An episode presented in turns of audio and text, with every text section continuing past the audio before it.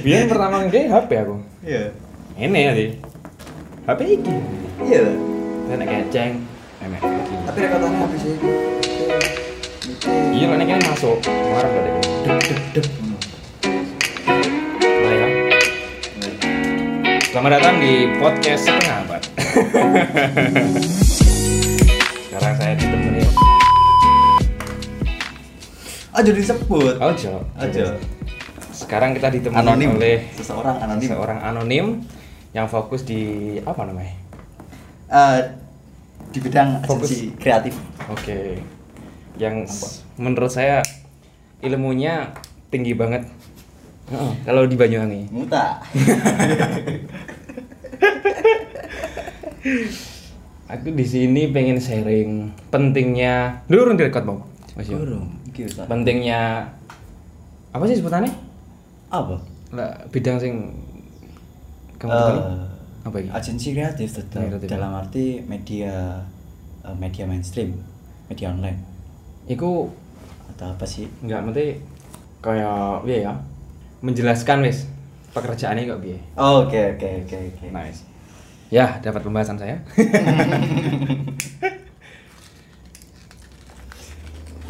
Sambil sebat kak mas ya? Nggak apa, nggak kelihatan audio Ah soalnya. siap. Enggak up- upload YouTube tetap anu audio sampai gambar. Oh gitu. Enggak ada video nih, kurang ono soalnya. Hmm. Terus lanjut. Menjelaskan wes penting penting nggak sih maksudnya bisa buat hidup nggak? Eh, berkaitan. Apa emang ini pekerjaan yang menjanjikan? Kip, se- sebenarnya ini membahas tentang passion ya. Oh sebenarnya seneng Mas. Eh, cuman passionnya anak muda lah. Maksudnya passionnya anak muda yang kurang begitu familiar di generasi atasnya kita. Hmm. paham nggak? Generasi Mas. apa? Saya generasi apa? Gen- generasi atasnya kita itu eh, bisa disebut kayak orang tua. Oh orang tua generasi kita. ada apa sih? Menurut apa? milenial sih. Milenial, berarti- Milenial. transisi milenial. Lah sebelum ada berarti generasi X eh Z. Apa ya? Z loh ya salah. Kon- konvensional lah. ya generasi Z lah. Generasi PNS lah ya. Ya, ya, generasi ya, PNS. ya, ya. ya. Eh, membahas topik mengenai passion anak muda itu ya agak rumit mas sebenarnya karena eh, kalau berkaitan passion itu kadang tren Hmm. trend centernya apa misal nih ada anak yang eh, suka fotografi terus ada yang ikut-ikut fotografi video ada yang ikut-ikut video Hmm. misal kayak Mas Rama main skate ada ada poser lah kayak gitu paham nggak? Nah, tapi kan kalau video kan memang bisa buat pekerjaan toh. hmm Kalau sekarang memang enggak lah kayak hobi sih yo. ya cuman hanya orang-orang beruntung gitu kan Nah, beruntung ah. Ya, kayak atlet lah ya. ya di di ranah Kayak PNS sih kok ya. Kan PNS hanya yang beruntung sih jadiku. ya sama saja sih Semua beruntung. Iya kan? Kalau misal di dunia videografi atau fotografi atau media-media yang lain nih, passion-passion anak muda yang lain itu gimana ya? Eh ya kalau nggak berskill, kalau hanya ikut-ikutan ya no profit, Yes. ya kan?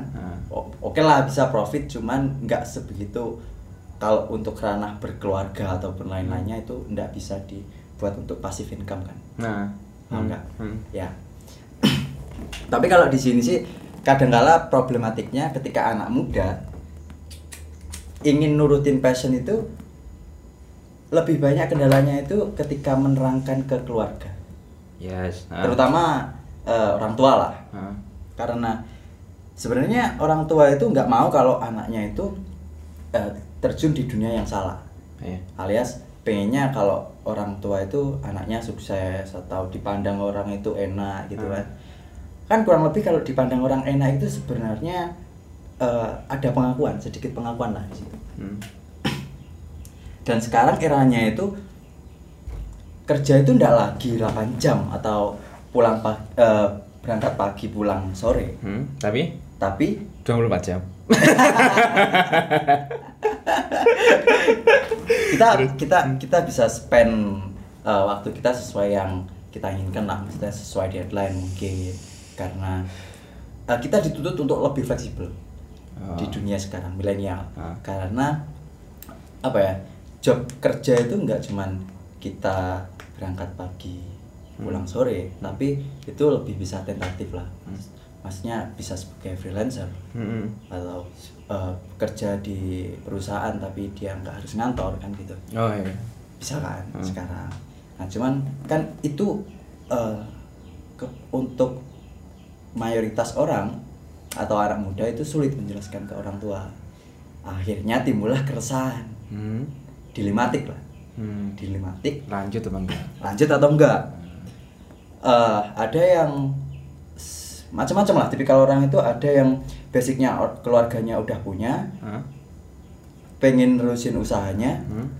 ada yang berangkatnya dari orang nggak punya Hmm. tapi si orang tua ini pengennya anaknya jadi gini gini gini oke oke tapi selama ini selama ini banyak curhatan itu mereka yang dituntut itu udah berangkat dari orang tua yang mapan Hmm, iya. Malahan. kayak temenku ya. Ya. Dia punya usaha Hmm?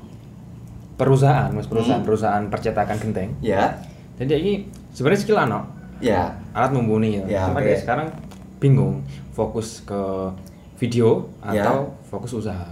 oke Dan ya yang yang diresahkan dia kayak hasil hasil misal kemarin pernah dia nemuin klien itu WDF prewed foto prewed oke dia naruh harga itu dua juta setengah Hmm. itu menurut dia itu paling murah di Banyuwangi iya tapi akhirnya ditowo ditowo akhirnya kena satu juta bolong atus ya saya bingung bah aku kok gak kok anu ya kok kurang hasil jadi kok aku bingung deh Oke. Ya oke lah, tak terangkan Hmm. sedikit banyak lah.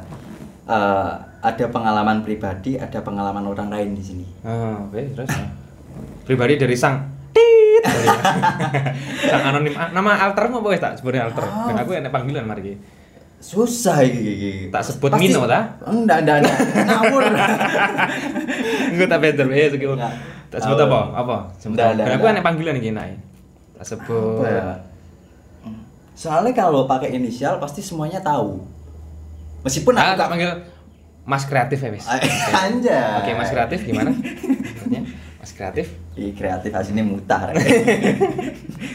Lanjut. Ya kalau misal di dunia industri kreatif atau eh, kita berkecimpung di dunia freelancer itu memang susah mas untuk dalam skala startup atau awal-awal itu untuk kita harus menyamai misal lah wis UMR atau apa. Kalau UMR bisa jadi mungkin lah. Oh, tapi kalau misal tolak ukurnya usaha yang udah jalan itu memang sulit. Oh. Soalnya kan kita butuh progres, misal nih, kalau pengalamannya temennya sampean Hah? dapat cerita dari temennya, ini lagi dilema nih, ada usaha tinggalan orang tua atau aku lanjut ke passion kan gitu. Hmm.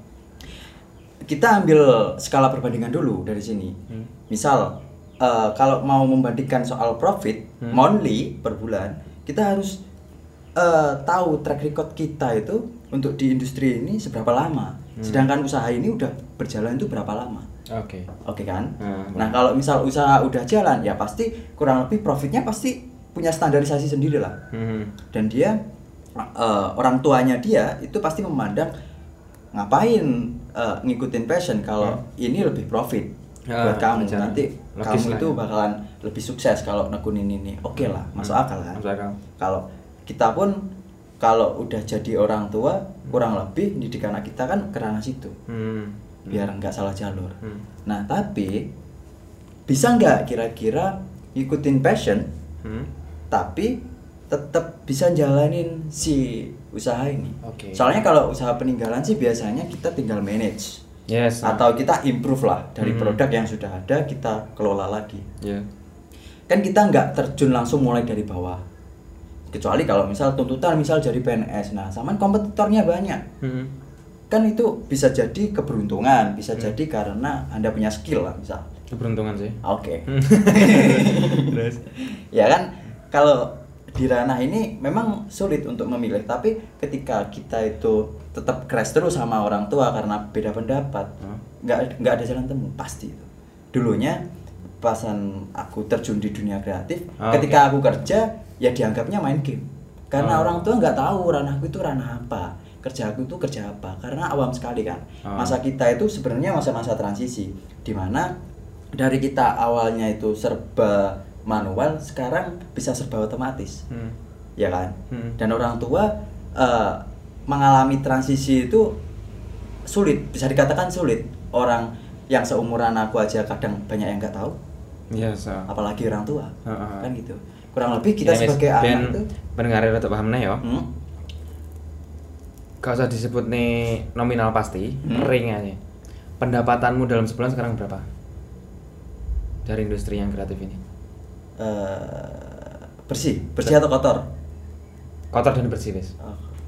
kotor aja wis ya Ah, kotor, ah. kotor aja 8 10 lah Kan wis cukup kan? Aku pegawai dek finance dua juta tiga ratus. tapi kalau misalnya gini mas Hmm. eh, skala perbandingan orang itu kan beda-beda.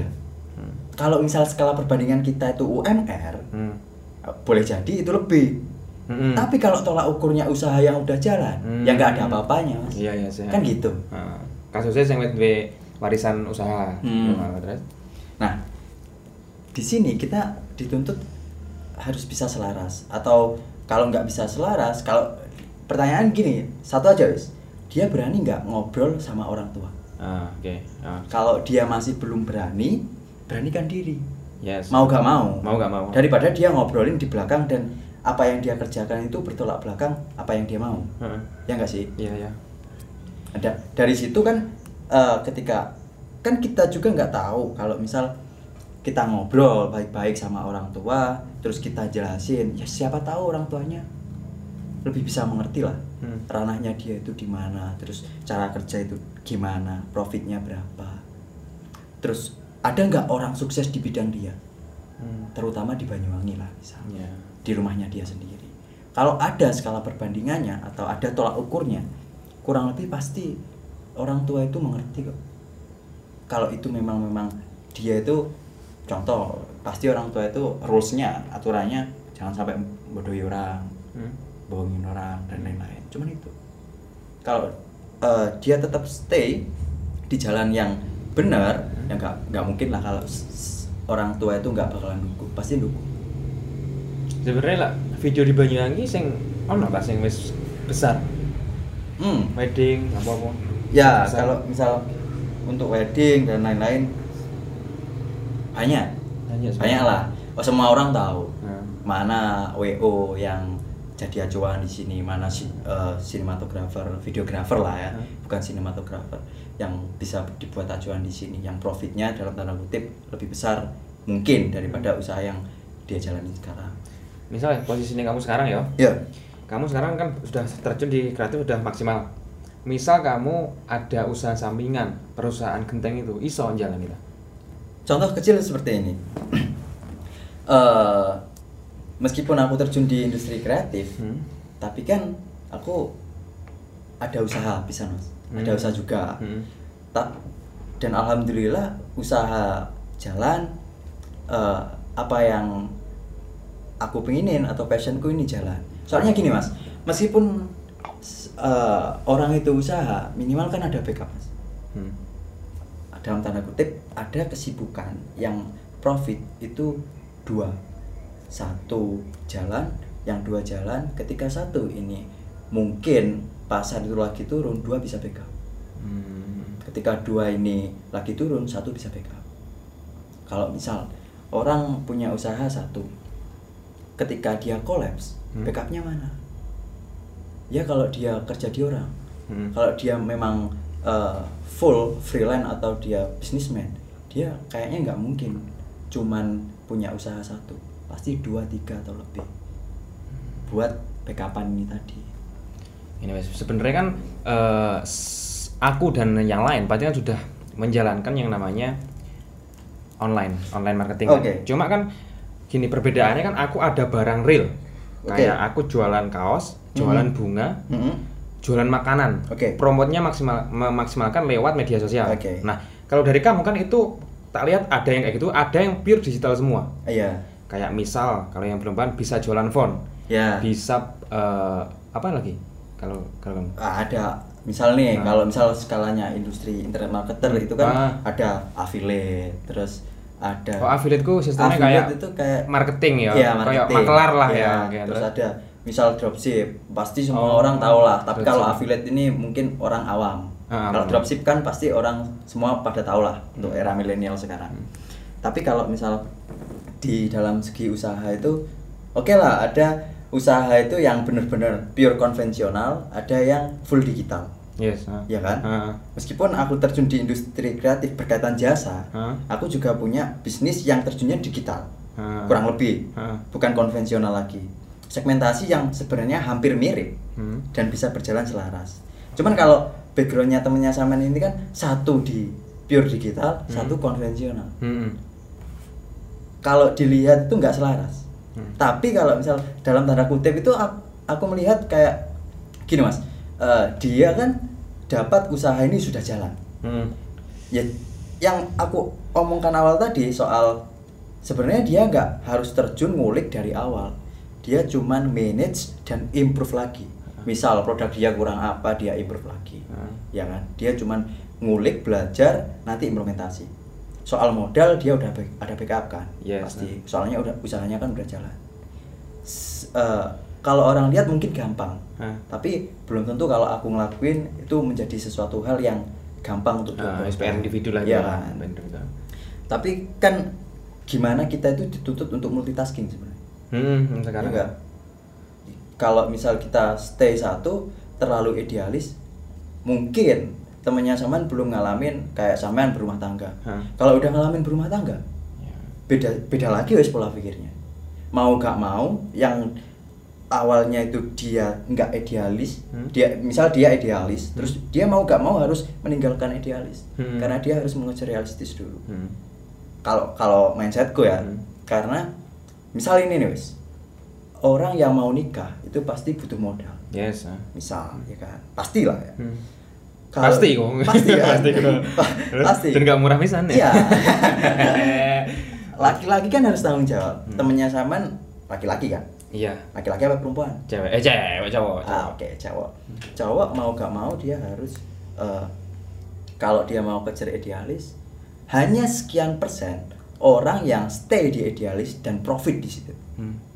terus-terusan idealis dan profit di situ dan aku lihat mereka pun nggak full idealis ada idealis ada mereka waktunya realistis ada dia eh, lihat profit di sini ada dia yang main-main di sini Oke. paham nggak Paham. jadi kalau dia bisa tahu mana segmentasi yang dia ambil misal nih aku kalau realistis aku mainnya di sini Hmm. aku kalau cari uang mainnya di sini tapi kalau aku main-main dan siapa tahu nanti bisa menghasilkan Hmm, siapa itu di tahu. segmen ini Ah. gitu jadi kalau sambil dia berprogres tapi dia tetap jalan di segmen yang ini Hmm. gitu loh jadi kita nggak usah mengatasnamakan eh, pure idealis soalnya gini itu karena dia belum ke ranah yang lebih sulit lagi daripada posisi sekarang Belum tahu ya. Iya kan? Belum tahu. kalau dia udah ngalamin eh, ini aku udah anak ada istri besok aku harus ngasih istri harus ngasih anak kan beda lagi Ah. Ya, passion itu menurutku itu kayak jebakan. ya Passion itu membuat kita tidak berani mencoba hal lain. hmm Yes. Nah, wes nikah ya wes. Hmm, ya kan? ya coba lain akhirnya aku ya iso. Iya. Orang aku jualan bunga. Jualan bunga tuh kau seneng. Lo kok hasil tak lanjut no. ya kan tapi kan zaman di sisi lain harus ada backup itu Yes, aku backup dengan karyawan. ya oke Untuk bulanan. dan itu pun nggak masalah kan sama masalah. bisa tetap multitasking sih Tetap bisa. ya kan kadang kala kalau anak muda itu pengen tetap idealis gitu Heeh. tapi dia nggak tahu proses itu sebenarnya butuh salah satu waktu money Hah? tenaga pasti itu ketika kita waktu kita harus ngulik kita harus ngulik teknis dan lain-lain kita harus cari relasi Yes, relasi ya. Iya kan? Relasi ya. uang kenapa uang ya saiki sekarang sampean mau nongkrong sama Hmm. temen Hmm. nggak butuh rokok nggak butuh minum bisa kan harus seperti itu Hmm. selagi dia berprogres dia tetap bisa jalanin realistisnya dia Iya harusnya sih, hmm. harus tahu dia dan dia pun se- sebenarnya dia mampu untuk eh, multitasking di bidang ini Iya, iya. tapi dia tetap kekeh dengan pendiriannya biasanya gitu Hmm. karena satu alasan itu sebenarnya pengakuan Maksudnya? pengakuan ketika dia pengen menunjukkan kalau aku bisa sukses di bidang ini Eh, masuk akal Masuk akal. Ah, masuk akal seperti itu ya aku dulu ngono. Aku pengen sukses di dunia skate. Cuma aku menangku, aku anggap nanti aku me- memaksimalkan sing tak rasa no. Aku wes sadar di me. ya Aku main skate wes berapa tahun? Ya. Enggak nonton iki. gak nuntut aku dadi atlet ngono. ya Aku main belakang, golek golek set project sing iso koyo yang no event terus Oke. golek media skate kan tetap masuk hasilnya gak akeh, tetep main hasilnya. Itu Oke. tetap tak kejar skate. Mhm. Tapi opo ngerti sampean dadi gede tekan media. ya Jadi aku paham dhisik, aku gak iso gitu di atlet skate sing enak gak iso. ya kadangkala orang itu kebanyakan orang itu telat menyadari Yes, seperti itu telah menyadari. tapi ya eh, bersyukurlah kalau misal sampean tahu segmen mana yang harus diambil Hmm. stay di situ Mm-mm. mana yang nggak bisa kan gitu Lah idealisku iku di stand up sama skate. oke Lah cari uang di ker- untuk sanin kerja, Hmm. tetap mencoba freelance. ya Jadi aku kemarin tak coba semua. Oke. Kayak kamu belajar internet marketing. ya Tak lakoni sih. Ya. Mbah hasilnya piye? Jadi aku Ya. tanya, hasilmu piye? Enggak ngerti. Kowe nyapa ngene? Enggak ngerti. Sik tak lakoni sih. Ya. Terus kayak gambar. Aku belajar gambar loh. Dari nol. Mbah kowe semuanya dadi aku aku pertama tak kok kancaku, "Ndik, eh aku belajar gambar berapa tahun bisa?" Tiga tahun. Oke Soalnya ah, kamu gak berbakat. Aku setahun wis iso, kamu kudu tiga tahun dan itu harus sehari itu gambar satu kali. Tak lakoni oke gambar sekali. Nah, aku coba tanya kamu, eh, yang kamu idealis apa? Yang masih kamu kejar sampai sekarang? yang aku masih kejar sekarang itu sebenarnya kalau idealis sih eh, Apa udah nggak ada, udah apa, idealisme udah menghasilkan uang? gini gini idealis itu akan mati ketika kita mengejar money di situ Oh, ya, ya, ya, ya. Ya. Nah, aku stand up comeback skate sih nggak nggak terlalu ngobrol sih. Iya. Maksudnya kalau upload setiap hari skate ditakok ibu cu, wes acara semoga udah dapat Hmm. berapa? 10 dolar. Hah? 10 dolar piro? Satu seket kan nih. Dari- daripada milih aku sehari kerja eh tiga hari kerja di karyawan dapat 150. contoh Dari lima tahun skate itu cuma 150 ribu. Oke. Baru dapat. misal nih eh, im- eh, apa ya gambarannya seperti ini misal nih aku mau ngomong aku idealis di visual misal Hmm. grafis Hmm. eh, desain grafis atau art dan lain-lain atau aku gambar ketika aku menggambar dan itu aku menu eh, apa ya menyesuaikan apa maunya klien Hmm. itu aku nggak sebut idealis Hmm. hmm. karena ini bukan desain karakter apa yang aku mau tapi karakter apa yang klien mau Hmm. itu udah segmentasinya realistis Oh iya, ada. ya kadangkala orang eh, menutup diri atau manipulatif di situ Hmm. kadangkala orang itu tidak mau membuka diri dengan cara advokasi Iya. pembelaan Contohnya? kayak idealis di mana Eh, desain Hmm, nah, desain. ketika sebenarnya dia desain itu dia dituntut untuk sesuai sama kemauannya klien dia mengejar money di situ kecuali dia seorang seniman misal pelukis Hmm. dia ngelukis apa pun Hmm, itu udah terserah udah dia mau nanti lukisannya mau dibeli orang Hmm. dia pasang harga itu eh kasarannya kalau orang Jawa itu sak nyeplosi cangkem lah Hmm. kalau di sini ketika aku desain aku masih nurutin kemauan klien Hmm. ya itu berarti aku udah nggak idealis Oke. itu udah realistis Iya sih ya. ya kan soalnya di mana pun itu bisa jadi money talk uang bicara lah di sini Hmm. tapi kebanyakan orang menutup diri atau dia pengen stay dengan eh, pendiriannya tapi sebenarnya itu udah melenceng jauh kalau aku lihat Hmm. kalau aku sih aku mencoba jujur kepada diriku sendiri kalau memang eh, ini segmentasinya udah aku nggak idealis di sini tapi aku realistis Oh. tapi contoh misalnya eh, aku punya produk. Misal nih kasarkanlah Mas Rama punya PKRS Hmm. nah, PKRS itu ada desain 10 Hmm. desain 10 mau gak mau seorang bisnismen atau eh, peker ini sih apa ya orang usaha itu kan nurutin apa maunya market. Hmm. kalau Mas Rama punya desain 10 bisa jadi Mas Rama itu mengimplementasikan keidealisannya itu di beberapa desain. Tapi tidak semua desain diimplementasikan Hmm. karena kalau misal sampean eh, idealis dengan desainnya sampean terus sampean jual di market Hmm. powernya sampean itu seberapa besar kecuali kalau misal sampean artis Hmm.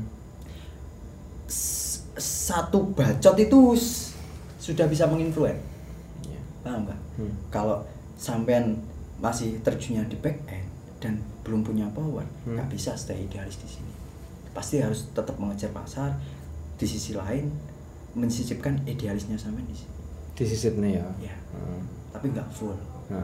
ya Oke. kita tetap realistis di bidang gitu lah misal Lis, eh, ke- untuk di industri kreatif itu emang dituntut orang yang berbakat atau enggak menurut kamu bakat atau nggak bakat ini bingung soalnya gini kadang kala ngomongin nggak bakat tapi orang belajar Hmm. terus di- dia bisa hmm?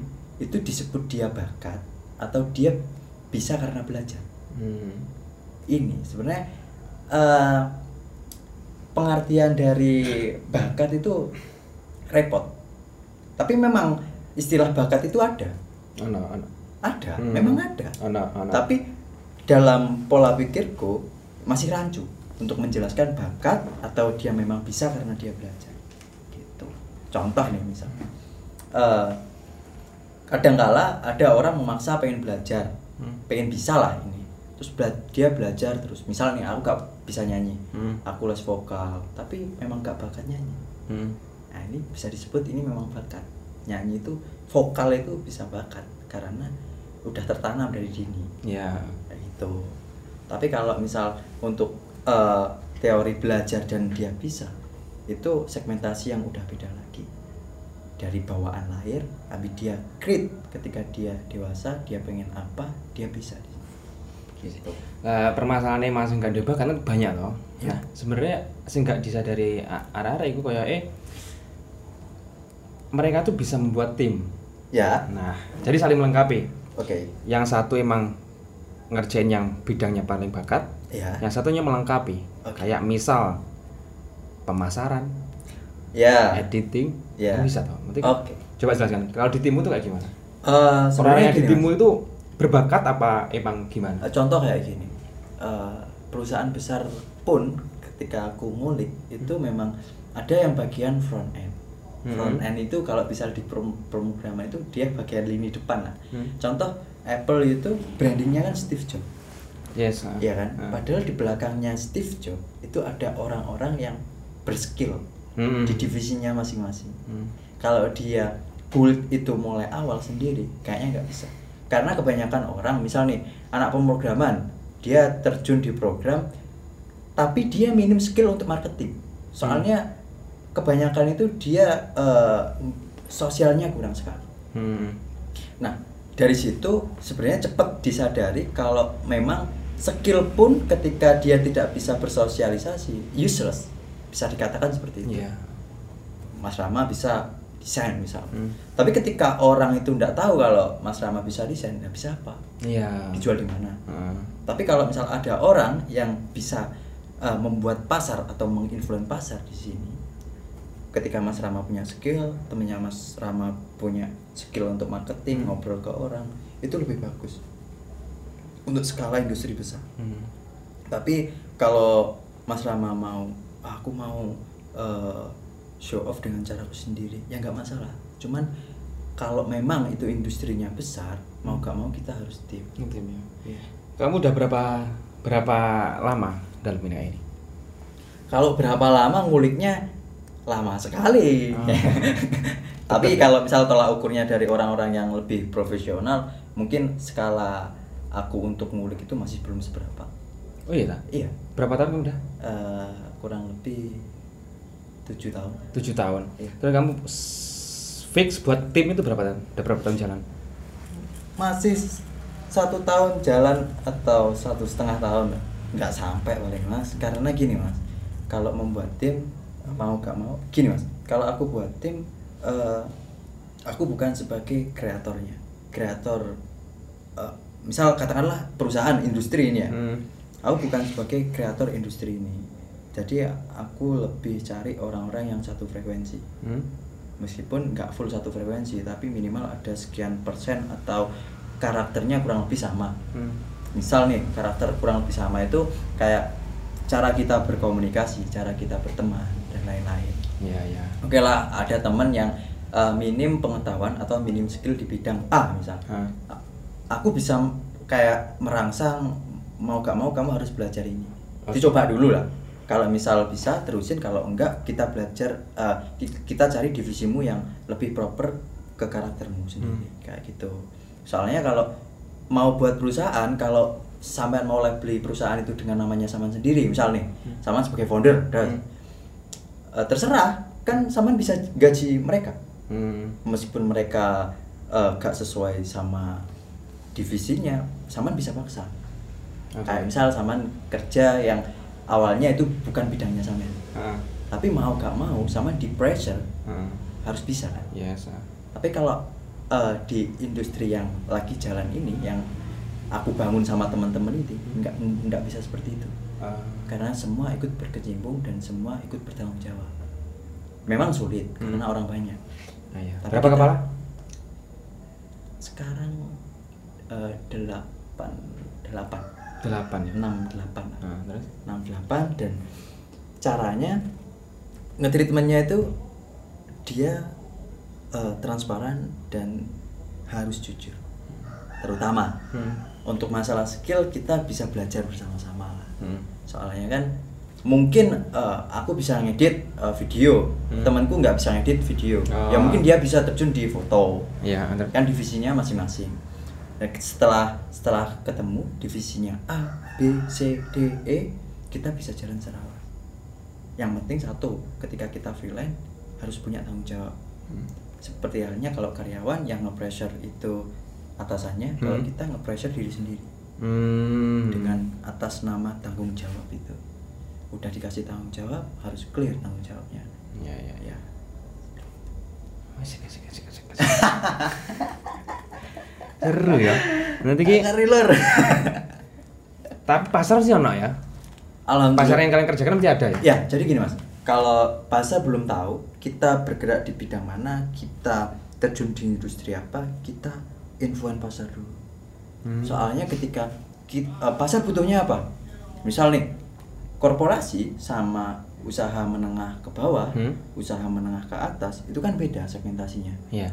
Nah, jadi kita mengasih eh, apa ya kayak pengetahuan dulu, terus kita sosialisasi dulu ke teman-teman yang bergerak di bidang usahanya masing-masing. Ketika dia menyewa jasa kita, apa yang mereka dapat dan Hmm. flow kerja kita itu gimana? Kita harus tetap menjelaskan karena meskipun ini ranahnya ranahnya itu milenial karena terlalu teknis mau gak mau kita itu harus menjelaskan karena tidak banyak orang tahu di sini gitu Berarti sistemnya sudah ada ya? alhamdulillah sistemnya sudah ada Sudah ada ya. Jadi Iya. misal ada acara buat EO ngerjain Ya. acara ini udah wes wes fix ya. ya alhamdulillah karena kita, nah itu mas ketika kita banyak re- relasi ketika kita bisa komunikasi dan sosialisasi ke orang ya alhamdulillah eh, relasi itu akan terbangun dengan sendirinya termasuk gini ada salah satu teman saya Hmm. yang dia tuh udah terjun di industrinya dia sebenarnya agensi travel Oh. tapi dia itu sering ngobrol kan sharing lah meskipun segmentasinya beda tapi dia tetap connect Hmm. umurnya eh, kepala tiga lah Oke. ya. ya ja- jauh banget lah Hmm, jauh, dari, jauh. dari dari orang anak-anak milenial sebenarnya tapi karena dia open minded dia bisa ngomong kayak gini ketika nanti kamu eh, ketemu sama orang gila Hmm. nanti orang yang kamu temuin temuin temuin itu kurang lebih orang gila semua Hmm. teorinya kayak gini kadang kala ada orang yang ngomong eh, kalau kumpul sama orang yang jualan parfum Eka kurang teman lebih ini. ya kan Heeh. tapi belum tentu ketika dia pulang dan dia di- dia tidak kumpul lagi dia pasti nggak bau parfum lagi Heeh. ya kurang lebih seberapa intens kita itu Oh, iya, iya, iya. sama lingkungan Tetap lingkungan ya. Iya. Berarti pesannya cari lingkungan yang selaras. ya Ben gak ada semangat gitu. ya Oh. karena kalau satu frekuensi pasti nanti kurang lebih apa yang kita bicarakan apa yang kita obrolkan itu terkoneksi Lega saat frame gak nyambung kebanyakan. ya kita nggak bisa ngeflorkan apa yang kita tahu di lingkungan tersebut karena percuma Hmm, percuma. salah satunya beda segmen Oh, kecuali beda segmen. ketik bisa men bisa nginfluence atau merangsang lah Hmm. orang-orang di sekeliling sampean atau lingkungan sampean oh terjun di dunia ini seperti ini loh tapi bukan skala teknis dulu mereka diedukasi dulu Hmm. diedukasi sedemikian rupa sampai dia benar-benar interest kalau dia Kesadaran diri ya? oke Hmm. dia kalau dia sudah interest kita bisa masuk gitu ya, karena kita skupnya masih di Banyuwangi Hmm. yang kurang lebih anak-anaknya ya mungkin masih mengalami transisi lah maksudnya eh, kalau dibandingin Malang sama Jakarta memang eh, mayoritas Malang itu lebih open minded lah anak-anaknya. Mungkin ya ada yang nggak open minded tapi skalanya mungkin minoritas. Tapi kalau di Banyuwangi kalau kita bisa create lingkungan ini dengan baik bisa influence teman-teman lain. Gitu. Lah temenmu ono nggak sing bingung? Umur umur ya wis setengah abad lah setengah abad empat abad lah Karena Anjay. bingung deh bingung. Aku terlapo sih ya. Dan kebanyakan teman-temanku akeh kan jago sini keresahan. Resah jadi aku terlapo ya ya. Padahal dia wis S1 hmm. dia bingung. Iya. ada yang ngelamar kerja wes umur selawe lebih. Banyaknya Iya. perusahaan emang yang dicari kan emang 25 ke bawah. Hmm. Salah satu catatan soal ketika kita eh, disekolahkan dan ta- tanda tanya besar itu sebenarnya gini. Orang tua hmm? mendidik kita itu sebenarnya buat apa sih? Apa kita mengejar ijazahnya? Apa kita mengejar ilmunya? banyak kan ijazah sih nggak lulus le tidak menutup kemungkinan seperti Hmm. itu ya pastilah maksudnya kebanyakan eh, anak itu sekolah rata-rata mau cari jasa nilai bagus. Hmm. toh itu tidak menjamin kan? Ya. Ya? Eh, sebenarnya kalau kita dididik itu untuk lebih baik. Lebih baik? Lebih baik. Kan? tujuannya orang tua kan agar lebih baik. Iya sih di sekolahnya Ya, lebih apik lah. sebenarnya. Hmm.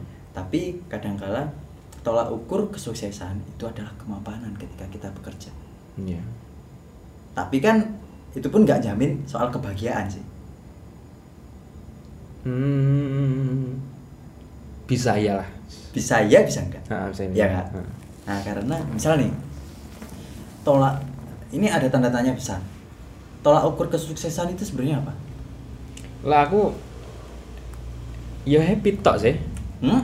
happy sampai cukup loh untuk aku Hmm. sekarang happy itu bisa direpresentasikan ketika kita terpenuhi nafsu enggak ya ya kan Nah. Dan poinnya nafsu itu kurang lebih menurut pandangan kebanyakan orang Hmm. bisa dibeli dengan money ya ya sekarang bisa Ya, jadi tolak ukur kesukses- kesuksesan itu adalah bisa dikatakan manis Hmm. kalau orang. Hmm. Tapi kalau ditolak ukur seperti itu, kalau orang nggak punya uang berarti nggak sukses.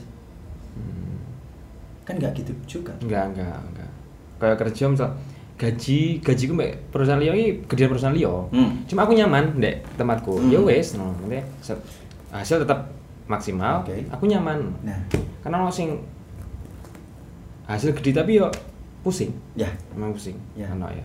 Kadang kala kan orang itu melihat orang lain itu lebih enak daripada dirinya tanpa dia itu mensyukuri apa yang dia miliki. Hmm, Ya nggak sih? mensyukuri. Juga. Ya cukup itu mensyukuri ya Soalnya tolak ukur sukses itu sebenarnya ketika kita bisa mensyukuri. iya Iya nggak? Hmm. misal nih sampean cita-cita pengen punya mobil Hmm. kalau punya mobil bisa dikatakan sukses Hmm. karena happy Hmm. kala itu tapi kalau orang udah punya mobil sama pengen punya mobil ada potensi nggak sampean mau beli pesawat atau sampean mau beli kapal misal ada Hmm. soalnya nafsu misal sampean pengen beli papan skate harga 900.000 ribu. Hmm.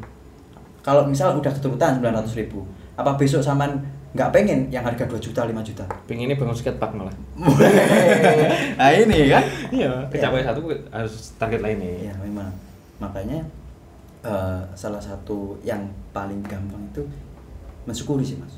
Iki suwi-suwi podcast jadi khotbah. Hmm. iya gak apa gak apa soalnya kan banyak nih misal ada teman-teman yang udah beli ini beli itu beli wah sembarang. Tapi kok masih sambat Se- kalau ditolak ukur apa pencapaian dia dan apa pencapaianku misalnya. Hmm. jauh. Jauh ya. Jauh. Aku nanti aku jadi syukur lah Ma ya Hmm. kalau aku di posisi sekarang Hmm. aku berepek- berekspektasi menjadi dia itu aku wah aku syukur banget. Hmm. tapi belum tentu sebenarnya. Makanya kalau misal nih ada pertanyaan? Sampai pengen kaya misal. Ada pernah nggak bertanya soal aku kok gak pernah dikasih kaya sih? Belum dikasih kaya kenapa? Lah aku sih gurung. Aku bener sadar mas sadarin sebelumnya aku ya aku ngejar sing sih nah Hmm. kayak aku sekarang kan ngejar ruangan studio. Ya nah, aku kemarin beli udah buat meja Ya. seneng nanti Ya. mari apa ya lampu lah. Ah, ya. enak efek enak tujuan kebanyakan Ya, teman-teman nggak ada tujuan Oke. bingung oke nah itu mas jadi kalau misal sebenarnya kalau ad- ada tujuan atau nggak ada tujuan sebenarnya bisa jadi itu keresahan ketika dia tidak nyaman sama posisinya yang sekarang benar nggak Hmm. bisa jadi ya misal dia ada yang temennya saman udah kerja Hmm. kalau orang lain lihat dia kerja itu udah mapan yes ya kan tapi dia nggak nyaman Hmm. ya terus kayak kehilangan arah mau ke mana lagi Si- itu adalah tagline yang mau kita buat besok acaranya. Oh, lah, kamu tujuan wis ono ya? ya, alhamdulillah eh, sedikit banyak udah terpetakan Mas. Oh, udah terpetakan. Iya sih. Ini paling penting terpetakan tujuan. terpetakan Hmm, jadi gak bingung. kalau misal kita eh, tujuannya udah tercapai atau klimak atau belum selagi kita masih hidup kita masih mencari Yes. Nah, eh enaknya pu- punya peta itu nggak gampang tergoyahkan. Hmm. Ono kan sing orang yang emang bisa hidup di dunia kreatif. Ya. Ada yang enggak.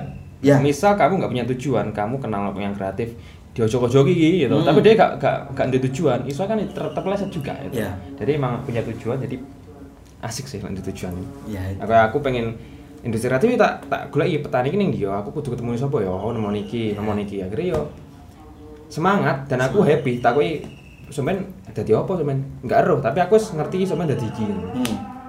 Seru nih. ya kurang lebih karena gini mau ke mana arahnya Saman kan udah bisa menganalisa sih Ya. meskipun itu enggak 100% loh ya Udah 100% goal tapi iso nganalisa lah. ya Nah. jadi kan orang itu mau ke mana memang nggak bisa benar-benar menentukan jadi ini. Tapi kurang lebih dia tahu arahnya ini Ke mana? ya kan?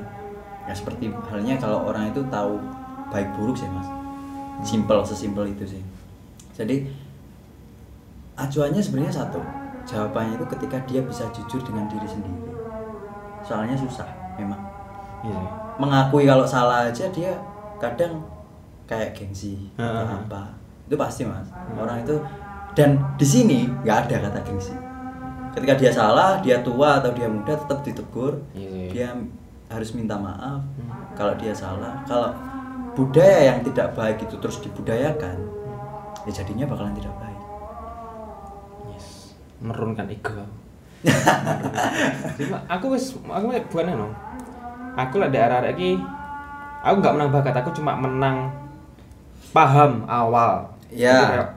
Bisa menurunkan ego sih. Aku tak turunkan sih lah, aku tak belajar dari iki sih. ya Wis iki cukup dek iki sih nah. Dadi aku tak pilah. Oh iki kena tak gawe iki tak kita kita tak lakoni. Ya. Cuma aneh sing nutup dadi koyo tak kayak masukan lapo ngono kuwi. Nanti wis nutup wis anek lapo ngono kuwi wis dhek wis motong, motong Ya. kesempatan. ya tahu ya memang jadi gini yang aku maksud dari bagaimana kita menginfluen yang tadi Hmm? ketika kita terjun di lingkungan yang bertolak belakang dengan apa yang kita kerjakan Hmm. mau gak mau kita itu harus merangsang dulu. Kalau sampean langsung ngobrol seperti langsung cut dia. Iya sih. soalnya dia nggak tahu dunia ini seperti apa. Meskipun sampean ngomongin eh, ini profitnya sekian ya, sekian sekian sekian nggak ngarah itu mas. Yang pasti dia harus tahu dulu industrinya seperti apa bisa dirangsang masuk. Gitu Dan pendapatannya Mas gambar genteng ya the master itu Oh, master Bro bocoran ini sauran 50 juta. Wanjay. Gambar bayang no. Piye jelasnya yang mertuane piye piye Hmm. gambar. Gambar 50 juta. jadi gini pernah nggak mas Rama mas Rama rumahnya di desa apa di kota Di desa. sebelumnya Sebelumnya di desa. di desa ya. Hmm. Terus pada waktu Mas Rama berprogres Hmm. di desa itu ada nggak ngomongan yang simpang siur? Ono paling cuma aku menutup.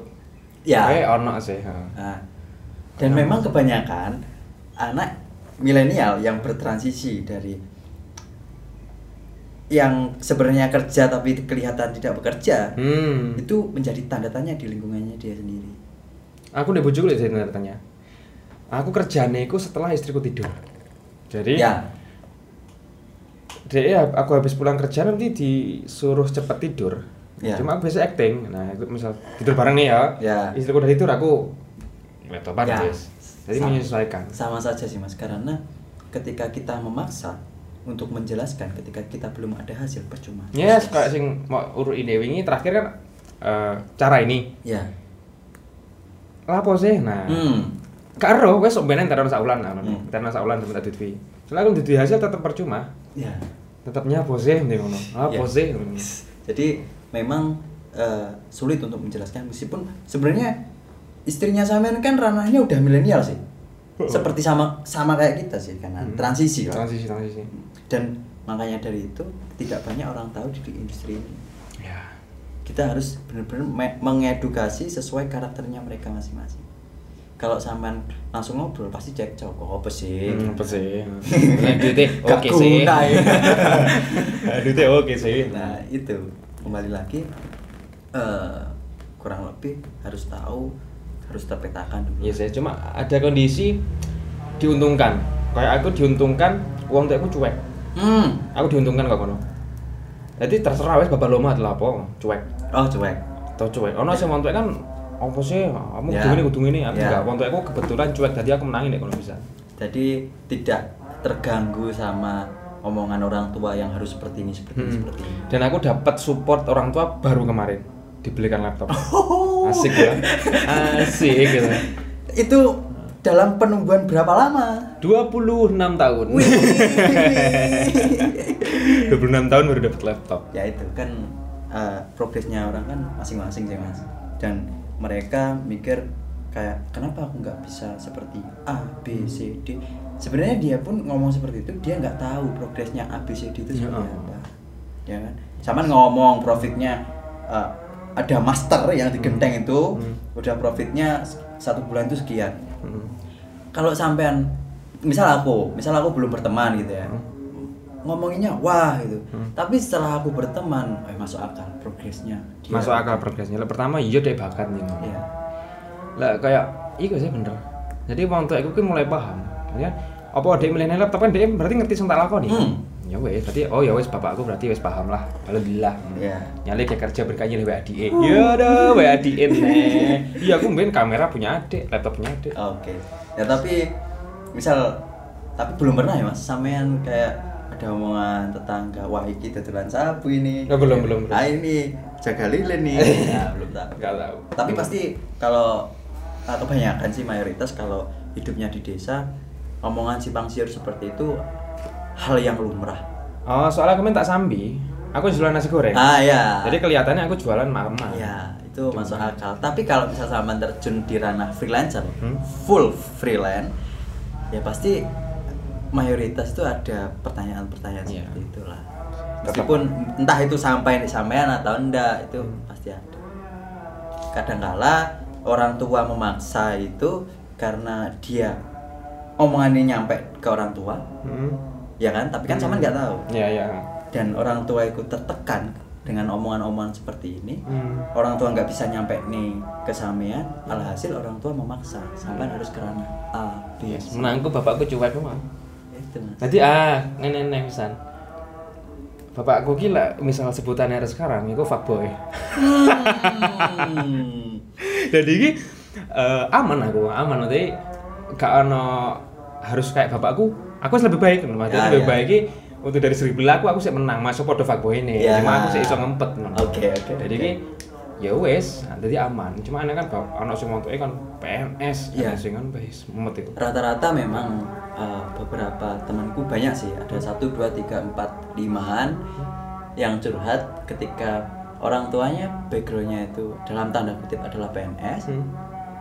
dia sedikit banyak pasti dituntut untuk nerusin apa yang seperti orang tuanya kurang lebih tapi eh, awalnya crash terus mas orang Hmm. tua sama anak crash terus nah ternyata setelah ngobrol nih sharing sama temen kan Hmm. ketika sharing itu kan oke lah si personal A sama personal B punya masalah yang berbeda Yes. ah. tapi ketika mereka sharing bisa jadi itu adalah titik temu Hmm. jadi ketika banyak sharing dia banyak ngobrol banyak sosialisasi sampai orang yang backgroundnya itu beda-beda dia lebih bisa sabar dan dia bisa lebih menyampaikan apa yang dia inginkan itu baik-baik sama orang tua. Kadangkala eh, kalau anak itu terlalu memaksa itu cekcok sama orang tua Hmm. ya nggak ada titik temu mas. Kecuali kalau misal kita sama bapak nih misal Hmm. ngobrol ngopi rokokan bareng wah enak mas. Aku merasakan itu di umur 24 Ayo bayangkan. 24 aku baru bisa ngobrol sama bapak? Aku pas iku bisa ngobrol ke masalah keuangan. Hmm. Mentok wes Pak aku Kan udah nikah wes mentok Tapi masalah udah nikah ya? Wes tadi aku goro-goro nikah aku baru ngobrol sama bapak baru los 24 tahun. Sangar ya?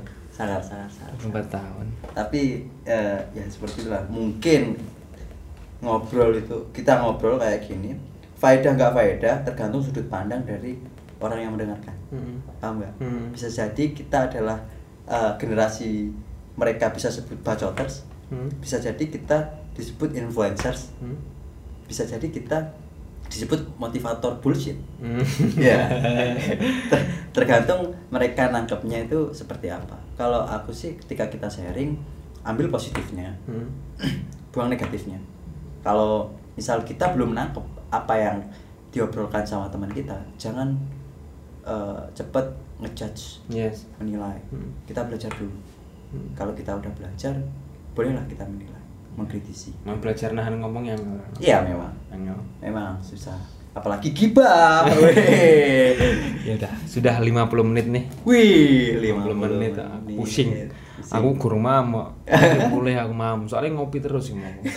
Pusing. Setelah tadi saya ditemani oleh Mas Kreatif. anjay gratis dari mana anjing Udah sampai jumpa di podcast selanjutnya. Tapi di Orang ya.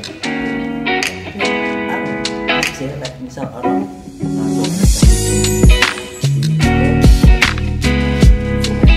Oh coba cek dulu bentar. Sing episode terakhir kita edit dulu. Mas.